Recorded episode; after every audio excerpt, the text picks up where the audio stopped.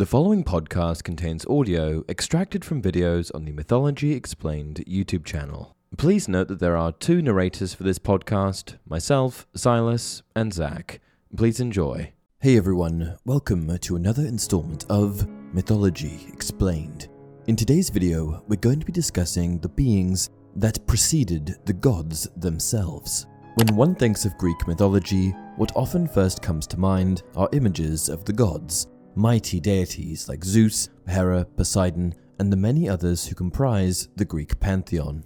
What's interesting, though, is that these gods did not always exist in the Greek mythos, nor were they the first deities to come into being. In fact, the gods of Olympus are the third generation of deities in the Greek cosmogony.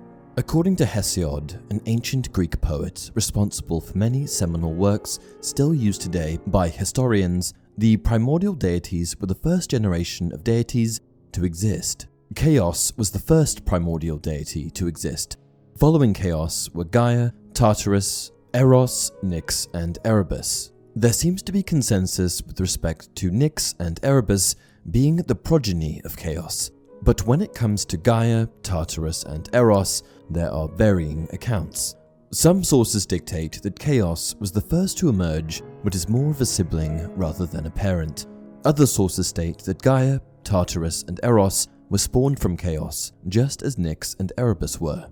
Unlike the pantheon of gods that would rule the universe a couple of generations later, all of the primordial deities have a duality that is unique to them, simultaneously being both deities and the fundamental constructs of the universe. The gods that come later merely occupy the universe. The primordial deities are manifestations of the constituent elements that coalesce into the universe itself. Gaia, the second primordial deity, is the personification of Earth and the wellspring from which all life flows. Gaia is Mother Earth. All life in the universe springs forth from her fertile womb. Gaia, by herself, conceives many other primordial deities.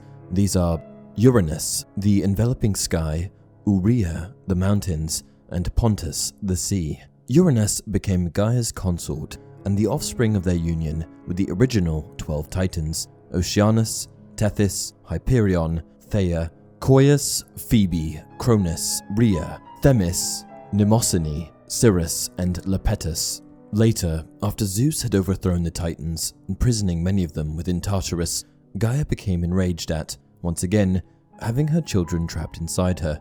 In an act of retribution, she copulated with Tartarus, and from that, Gaia conceived Typhon, a monster of immense power. Typhon challenged Zeus's supremacy, but he was ultimately cast down by the unrelenting onslaught of Zeus's lightning bolts. Tartarus, the third primordial deity, was the deepest place in the world. It was said that the earth was equidistant between the heavens and the depths of Tartarus, Hesiod proclaimed that it would take a bronze anvil nine days to plummet to Earth if dropped from the heavens, and that it would take nine days again for the same anvil to plunge down from Earth's surface to the depths of Tartarus. Tartarus was, essentially, the lowest, most infernal part of the underworld. Its relevance to Greek myth is mostly reserved to being the mother of all prisons. Kronos used it to imprison the first couple batches of his brood, the one eyed Cyclops and the Hecatoncheires, and later, Zeus used it to imprison the Titans. Beyond being an inescapable plane used to banish some of the most powerful beings in Greek mythology, Tartarus also sired the monster Typhon, an immensely powerful serpentine giant who challenged Zeus himself. The fourth primordial being to come into existence was Eros, the ancient Greek god of love and sex, Later, Eros would be adopted in Roman mythology and rebranded as Cupid, the god of desire and an immortal symbol that has endured countless centuries, maintaining still a position of prominence in today's pop culture as being synonymous with and representative of love and romance. Eros's origin story changes over time. Early accounts have Eros as a primordial deity, but later he is said to be one of the Erotes, a group of winged love gods born of the union between Aphrodite and Ares. Both Erebus and Nyx, the fifth and sixth primordial deities, were unequivocally spawned from chaos. Erebus is the personification of darkness, and Nyx is the personification of night. Together, they produce two children who are antithetical to the nature of their parents. These two children are Ether, the personification of brightness, and Hemera, the personification of day. Nyx, through parthenogenesis, a term derived from the ancient Greek for virgin birth, goes on to independently birth many, many other primordial deities who personify several concepts that contribute to defining the human condition. They are Moros, doom and destiny, the Keres, death and destruction, Thanatos, death, Hypnos, sleep, the Oneiroi, dreams, Momus, blame, Oizys, pain and distress, the Moirai, fates, Nemesis, indignation and retribution, Apate, deceit, Philotes, friendship, Geras, old age, Eris, strife, and finally, the ferryman of Hades, Charon.